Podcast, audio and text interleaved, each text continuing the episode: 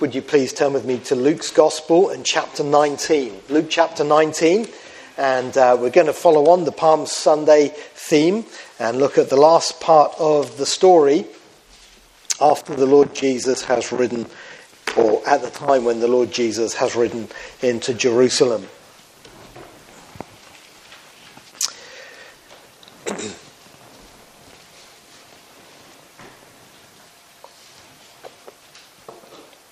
Luke chapter 19 and verse 37. When he came near the place where the road goes down the Mount of Olives, the whole crowd of disciples began joyfully to praise God in loud voices for all the miracles they had seen. Blessed is the King who comes in the name of the Lord. Peace in heaven and glory in the highest. Some of the Pharisees in the crowd said to Jesus, Teacher, rebuke your disciples.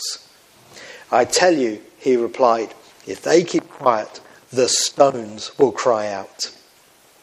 As he approached Jerusalem and saw the city, he wept over it and said, If you, even you, had only known on this day what would bring you peace, but now it is hidden from your eyes. The days will come upon you when your enemies will build up an embankment against you and encircle you and hem you in on every side. They will dash you to the ground, you and the children within your walls, and they will not leave one stone on another, because you did not recognize the time of God's coming to you. Please keep your Bibles open there. Michael Warburton was a missionary that my parents knew. Uh, he, as uh, uh, in his retirement, he lived in Berkshire and he was a regular preacher at their church. But in the 1960s, Michael and his wife Frances went out to Zambia to be missionaries, and the Lord really blessed their labor out there. But while they were working out on the mission station, Michael was suddenly and very dramatically struck down with spinal meningitis. And it was a race to get him to a hospital out of deep in Africa back to uh, the UK where he could be treated. And uh, it took some time, but they managed to get him out and get him back, and the Lord helped him. But his life was reduced to a wheelchair uh, uh, rather than the formal abilities that he had before. That was about 1961 to 1962. And while they were uh, recovering, getting ready, and praying about what they should do for the future, what does God want us to do now? Uh, news came to them that there had been some political unrest in the part of Zambia where they had been working, and gangs had been going around burning down buildings and three houses had been burnt down on the mission station, including theirs. Everything they had had been burnt to total ashes. This left them wondering, Lord, what do you want us to do? What do you want us to do? It's, it's, it's, a little bit confusing. And they were praying about this matter. Lord, do you want us to go back or not? And a, a, a lady came up to him and said, What does God have to do? Does he have to hit you in the head? He's put you in a wheelchair, your house has been burnt down, and there's certainly a work here in this country for you to do. And uh, that left them thinking, Lord, is that, what, is that really what you're saying? You don't want us to go? And after they were praying, a letter came through the post from a young boy. And the young boy said, Mr. Warburton, if you will come back, I will push you in the wheelchair wherever you want to go uh, for as long as you want me to help you. And they were so touched by that, and they realized that the people in Africa really did want them to go back. The Lord had been blessing their work. And so bravely, with Michael in a wheelchair, they set off to go back to Zambia. But little did they know what a reception they were going to receive.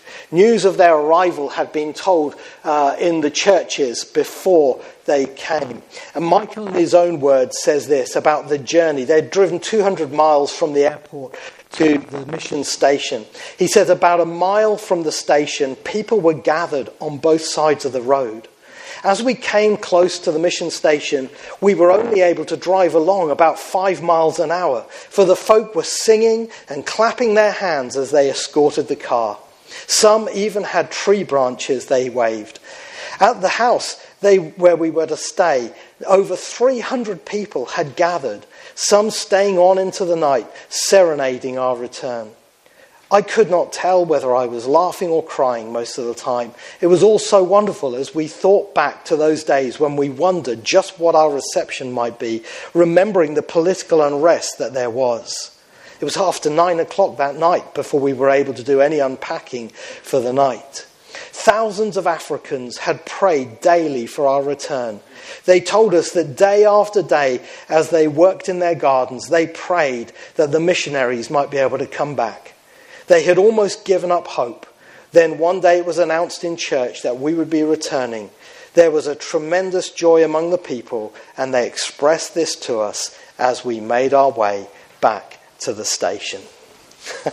now, when I read that story, I couldn't help thinking, you know, that sounds like Palm Sunday, doesn't it? You know, and it's a lovely thing when God's servants who carry the message of the gospel receive such a warm welcome and are well received. It reminds us of what happened that day in AD 32 when the Lord Jesus Christ rode on that donkey into Jerusalem on the 10th of Nisan, four to five days before Passover was to begin the graphic Bible, which is a comic Bible, and I like comic Bibles for my own reading as well as for the children's work, it says this little caption in there. It said, It was as if King David had returned to restore Israel to its former glory. And I think that captures the mood and the excitement among God's people in that moment. But sadly, some people didn't see it like that. And some people didn't get it because they were spiritually ignorant. If you look down in verse 42, the Lord Jesus said, If you, even you, had only known on this day what would bring you peace, but now it is hidden from your eyes. Sadly, there were some who were blinded to the three things that were happening and being revealed to them that day. And I want us to have a look at this today uh, because, you know, we have the same problem in our day as well. The spiritual ignorance today is still the number one problem for people not coming to Christ. 1 Corinthians chapter 1 verse 18 said the world by its wisdom knew not God. That's spiritual ignorance. And that's where the world is today. Romans 1:21 says their foolish hearts have been darkened. And mankind is blind. You want to know why most people are not in churches today that will preach the gospel? Is because of spiritual ignorance. So I want us to have a look at this today and see the things that they were ignorant of and test ourselves to find out whether we've been ignorant of these things as well. Because they were ignorant of the person of Christ, the purpose of Christ, and the prophecy of Christ, as we will see. Let's begin then, first of all, with their ignorance of the person of Christ in verse 37 to 40 says in verse 37 when he came near the place where the road goes down the Mount of Olives, the whole crowd of disciples began joyfully to praise God in loud voices for all the miracles they had seen. You know, in 1917, the British forces, led by General Edmund Allenby uh, in the Middle East, managed to defeat the Ottoman Turk Empire and regain or gain uh, the control of the city of Jerusalem. And that became a very important thing uh, in Israel's future, preparing the way for the Jewish people to go back to the land. Not long after that, you have the Balfour Declaration, and uh, that then led on ultimately to the re establishment of Israel after the Second World War.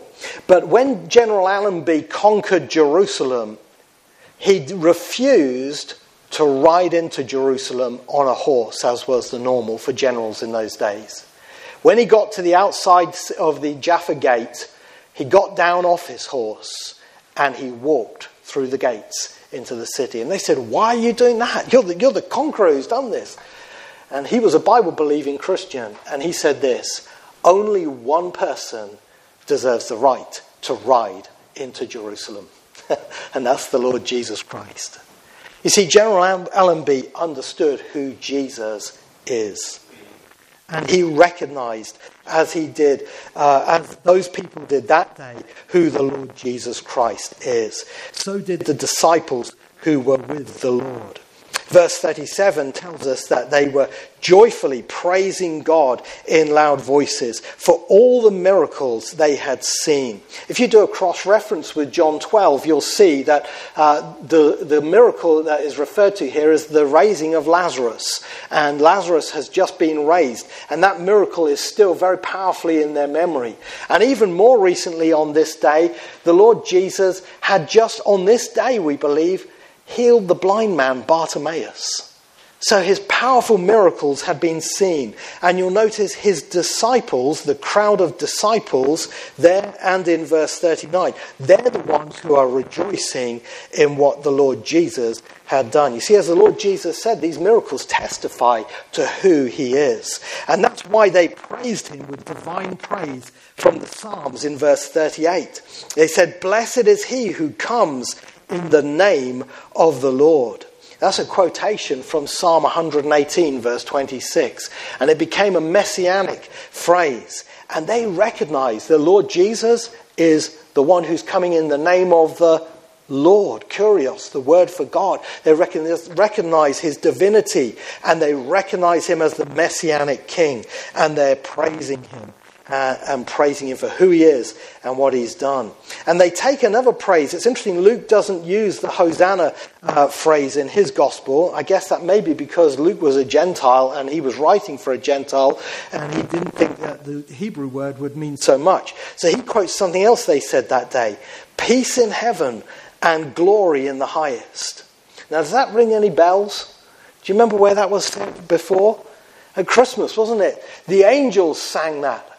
But they sang peace on earth. These people sang peace in heaven because they recognized that's where the Son of God has come from and glory in the highest to him. They were praising the Lord Jesus. But sadly, not everybody acknowledged Jesus and was uh, aware of who he was. In verse 39, it says, Some of the Pharisees in the crowd said to Jesus, Teacher, rebuke your disciples. They were cross. You notice they called Jesus teacher.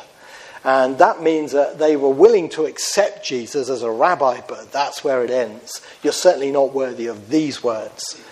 And Jesus' reply is classic in verse 40. I tell you, he replied, if they keep quiet, the stones will cry out. and that's a, a, beautiful phrase. You know, in the Bible, inanimate objects are made to cry out in prophecy. In Habakkuk chapter 2, there's a reference to the stones and the timber crying out in judgment. We think of uh, Abel's blood crying out from the ground back in the beginning of Genesis. We think of the trees of the field clapping their hands at the return of the remnant to the land. Well, Jesus says, if, they, if these disciples of mine keep quiet, the stones will cry out. And uh, God will make even creation praise him in that way. There may be a double meaning to that as well, because remember in the New Testament, in the book of Peter, disciples of Jesus are called living stones, aren't they? And uh, it's very possible that the Lord was saying the Gentiles will uh, praise me if the Jews don't praise me. But the point is this these Pharisees didn't recognize the Lord Jesus, they were ignorant of his person. And like the woman at the well, the Lord Jesus said to her, If you had known who it is who you're speaking to, you would have asked him, and he would have given you living water. She was ignorant of his person as well. And that's how so many people are today, aren't they? They're ignorant of who the Lord Jesus Christ is. Yes, they're willing to call him a teacher or some great man. I remember one of the mothers who comes to mothers and toddlers from years back. Uh, she said, she said, uh, uh she, she, I, I, was trying to witness to her, and she said, "I'm sorry, I don't believe." She said, I, I acknowledge that Jesus was a real person, but I don't believe he was who you think he was." And this is how the world looks at the Lord Jesus. I wonder, who do you say Jesus is? That was the question he asked his disciples Who do you say I am? And it's a very important thing for every single one of us. John Newton, many years ago, the great hymn writer, he wrote a little ditty that said, What think ye of Christ is the test? To try both your state and your scheme. You can't be right on the rest unless you think rightly of him. And he is the touchstone of all our theology. We must believe who he is. And the Bible declares the Lord Jesus to be divine. Let me show you something that's helped me to just remember uh, the reasons why we as Christians can say that Jesus is divine. It's based on the hand, all right? And there's five things here that will point out who Jesus was. Okay? He is he has the honor of God. If you read in the Bible, he has the honor of God. He's worshipped. But we read about Thomas bowing down and calling Jesus my Lord and my God. That would be blasphemy if Jesus wasn't divine. He has the honor of God. He has the attributes of God. He is able to do the things that God does. We read of him walking on the water. In the book of Job, chapter 9, walking on the water was an act of God. So Jesus is God. He has God's attributes. He has the names of God. You can see in Scripture the names in the Old Testament that are given to the God of the Jews, the first and the last, the beginning and the end. Those names are given to Jesus later on in the New Testament. He has the names of God. He does the deeds of God. Who can make the blind see? This has not been done since the creation of the world, they said in John's Gospel. Surely you can see who he is. He does the deeds of God, creative miracles. And at the end of the book of Revelation, we read he sits on the throne of God. He, sits, he said he sits on his Father's throne. So he has the seat of God. Hands, honor, attributes, names, deeds, and seat of God. And we can see Jesus is who the Bible says he is. He is God the Son. Don't be ignorant of his person like they were that day. You can't have what he gives unless you acknowledge who he is. And then, secondly, we see they were ignorant of his purpose in verse 41 through to 42. Jesus says this in verse 41 As he approached Jerusalem and saw the city, he wept over it and said, If you, even you, had only known on this day what would bring you peace, but now it is hidden from your eyes. The Lord Jesus Christ came for an express purpose to bring peace for the people.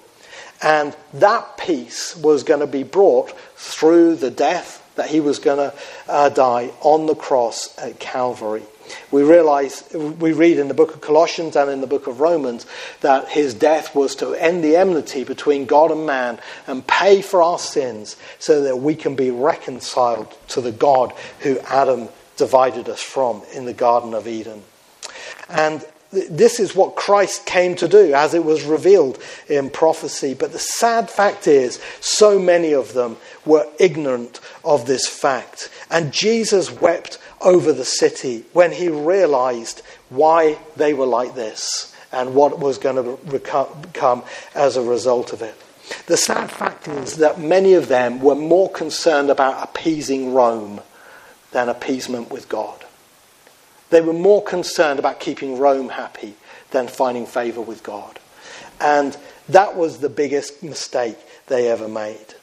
And you know what, dear friends? That's like many people today as well. They're ignorant of the, of the purpose of Christ's coming. They don't realize he came to bring us peace with God. Romans 3:17 says the way of peace they've not known and they're, they're ignorant of the fact that Jesus came to bring full salvation.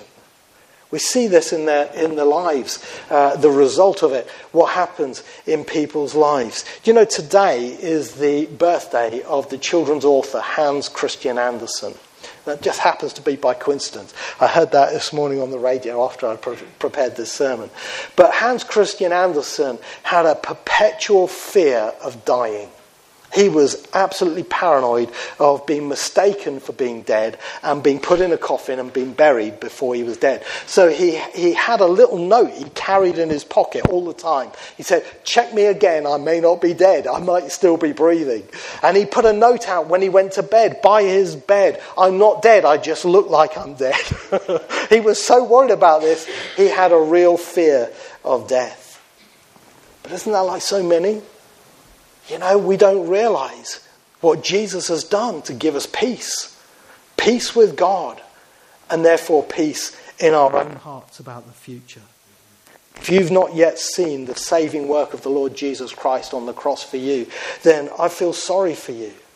Robert Murray M'Cheyne, in a, a, sermon he preached on this matter, said this He is the same Saviour now as he was that day when he wept over Jerusalem. If he were on earth now as he was then, I have no doubt that there would be that there are many here tonight over whom he would weep as he did over impenitent Jerusalem. And that's true. The Lord Jesus paid for our sins. Let's not be hard hardened towards his, his gospel and the salvation he can give us. Romans 5, verse 1. Therefore, since we've been justified through faith, we have peace with God through our Lord Jesus Christ. Put your trust in him and find salvation, peace, and have peace for where you're going when you die, and peace in your relationship with God now. The third thing they had ignorance of was over the prophecy of Christ. And this is what verse 43 to 44 ends with. It says, The days will come upon you when your enemies will build an embankment against you and encircle you and hem you in on every side. They will dash you to the ground and the, ch- and the children within your walls. They will not leave one stone on another because you did not recognize the time of God's coming to you. Years ago, there was a, a, a, a, brochure that was being made for tourism in Israel, and I think it was in China where you know we have a lot of find a lot of these things on the internet where the Chinese mistranslation words in from English into Chinese, and uh, the tourist board from Israel put out a, uh, an advert and they wanted it translated, and it, and it said Jerusalem, there's no place like it. when they got the leaflet back in Chinese, it said Jerusalem, there's no such place. it was a total mistranslation. But you know what? That is what was actually going to happen in Jesus' prophecy. The place that was was going to be totally destroyed. And he warned them that because of their rejection of him and their ignorance of him, they would see the destruction of Jerusalem. And this is what happened in AD 70 when the Roman general Titus brought his troops against Israel and against Jerusalem in particular. And the words of the Lord Jesus were devastatingly fulfilled. They, uh, it says that they would build an embankment against them and circle them. Well, this was true. Titus wanted the Jewish people who had rebelled against their taxes and so on uh, to yield and surrender, but they wouldn't. And uh, it was a difficult situation. So he, at Passover, on the 9th of April, 40 years after Jesus said this, and that's a significant number because 40 is the number of testing. Uh, 40 years later, they surrounded Jerusalem and they built their siege ramps against it. The Romans were engineers and they were masters at sieging cities and bringing them down. And uh, what Jesus said tragically came literally true. They will dash you to the ground and the children within your walls. Now, Titus had hoped that people would surrender, but they were willing to starve themselves to death. And it became a terrible thing that happened uh, at that time. You can read about it in Josephus's book, The Antiquity of the Jews and the Wars of the Jews. It's, it's terrible reading. And as a result of them uh, holding out inside Jerusalem, the Romans, when they did invade, they, he gave the command don't destroy the temple. Don't destroy it because Caesar loves to take the temples and set his gods up in the temples. So the, the command went not to destroy the temple. But in the chaos, the people fleeing from the Roman soldiers, the giant candlesticks that were in the temple were knocked over, and flames from those candlesticks set fire to the curtains, and this set the limestone building on fire. And as that building came crashing down, the gold of which the temple was famous for melted and it ran between all these rocks. Now, years and years and years after this had happened, people, everyone passing through Jerusalem, would pick up the rocks. Is there any gold? So, what Jesus said literally came true. Not one stone will be left on another as a result of that. And that was what Jesus was weeping over because he knew this would be the cost. Now, why was God going to give them such a heavy judgment? Well, the answer is in the last part of verse 44, as Jesus said, because you did not recognize the time of God's coming to you. You see, this day on Palm Sunday, when Jesus rode into Jerusalem, was inexcusable for them not to know that their Messiah was coming because God had prophesied it. Now, if you have a Bible and you've got the uh, ability to find quickly, turn with me to Daniel chapter 9 a moment, please. Daniel chapter 9. We've already read about how Zechariah had prophesied that the Lord would ride to Jerusalem on a donkey, but the timing of that is given in a prophecy in Daniel chapter 9. In Daniel chapter 9, verse 24 to 27, we have the, what Sir Isaac Newton called the greatest prophecy in the Bible. He said that the scriptures could be validated by this one prophecy alone. Now, I'm going to read it, and if you go cross eyed, just hang in there, okay? Verse 24 this is an angel giving this prophecy to, to Daniel the prophet uh, about 600 to 700 years before Christ came. And it says, 77s are decreed for your people and your holy city to finish transgression, to put an end to sin, to atone for wickedness, to bring in everlasting righteousness, and to seal up vision and prophecy, and to anoint the most holy. Know and understand this from the issuing of the decree to restore and rebuild Jerusalem until the anointed one, the ruler, comes, there will be seven sevens and 62 sevens. It will be rebuilt with streets and a trench, but in times of trouble. After the 62 sevens, the anointed one will be cut off and will have nothing. The people of the ruler who will come will destroy the city and the sanctuary. The end will come like a flood.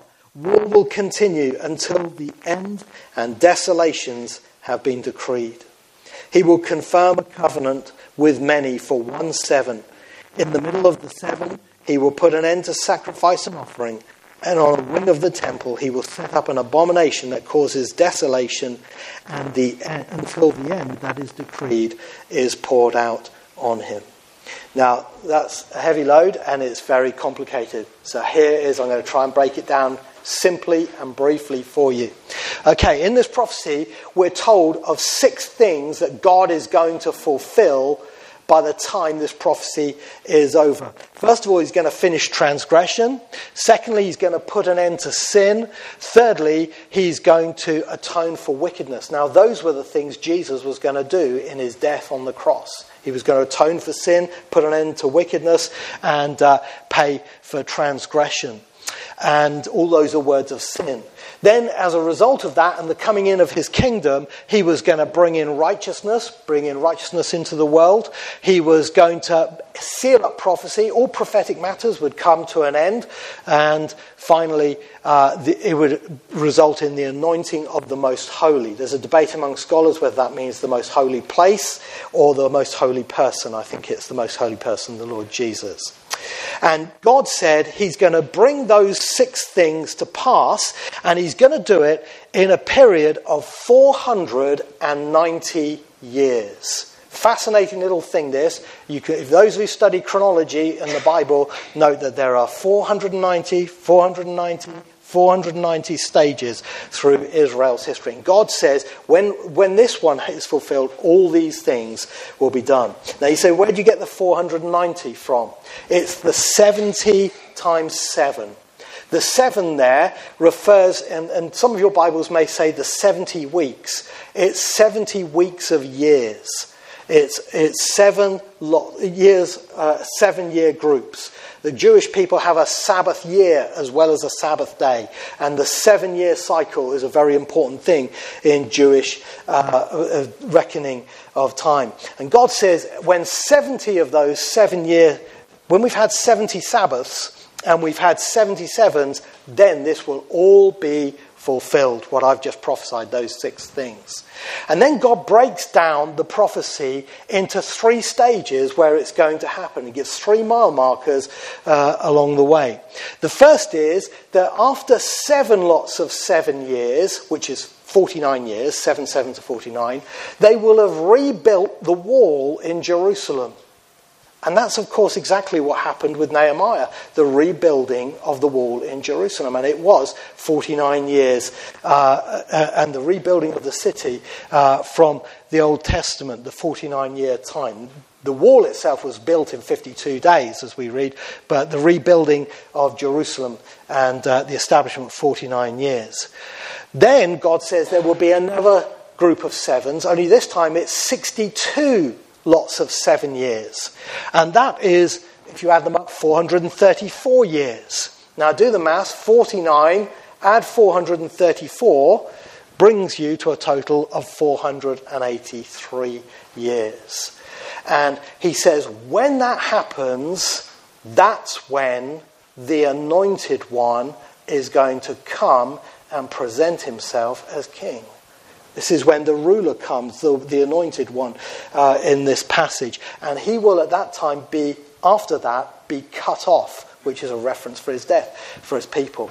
There's another seven to come, which is a time of judgment in verse uh, 27, but that's future. And I'll explain why that is in a minute. So we won't talk about that. But you see, in that prophecy, what we have is the time period for the coming of the Messiah the anointed one, the ruler, when he will be uh, presented to Israel. Now, we're indebted to a great scholar by the name of uh, Sir Robert Anderson. Sir Robert Anderson was the head of Scotland Yard in the days of Queen Victoria, and he loved the Lord and he loved the Bible. And he was fascinated by this prophecy and he wanted to get the timings right. So he went down the river to the Greenwich Observatory and he said to the people at Greenwich, Can you help me get the timings of these right? Because we're talking about translating from Hebrew years, which are made up of 30 day months and they have different cycles and, and, and Sabbath years and, and Jubilee years and all the rest of it. Can you help me get that into English so we can find out when it began and when it finished? And they did. And what he found out blew him away. Do you know what they found out? They found out it began in the year 445 BC. That was the time when Nehemiah got the permission from the Nehemiah the cupbearer got the permission from the king Artaxerxes to go and rebuild Jerusalem. You can read about that in Nehemiah chapter 2. So we know clearly the starting point. Now, you go those 483 years later, where does it come out? It comes out on the 10th of Nisan, the Hebrew month Nisan, which is the equivalent of April, 10th of Nisan, AD 32. And it's 173,880 days. And on that very day, the Lord Jesus Christ rode into Jerusalem on a donkey and presented himself as a king to the people. The exact day. Not a day before, not a day after. So when the Lord Jesus said back in Luke, if you had known on this day what would bring you peace, and you are ignorant of the time of God's visitation, then you see why they should have known and the sadness of them missing the coming of their Messiah. By the way, there's something very interesting as well. That 10th of Nisan, which is uh, the 6th of April AD 32, 10th of Nisan is the day when they set the Passover lamb aside for inspection for four days before it's slain as the Passover lamb. And from the 10th of Nisan through for four days, you can read the chapters in uh, follow this where the Lord Jesus is quizzed by the Sadducees about the resurrection, by the Pharisees about t- paying taxes, about this, that, whose authority. And they're testing him, testing him, testing him, and they give up. They can't find anything wrong with him, they can't accuse him. He is the spotless Lamb of God who came for our salvation. It's amazing, isn't it? Isn't prophecy amazing? And this was all fulfilled. Now you're going to say, hang on a minute, hang on a minute, John. You're rushing. You forgot. That was a 490 year prophecy and you've only fulfilled 483. What about the last seven?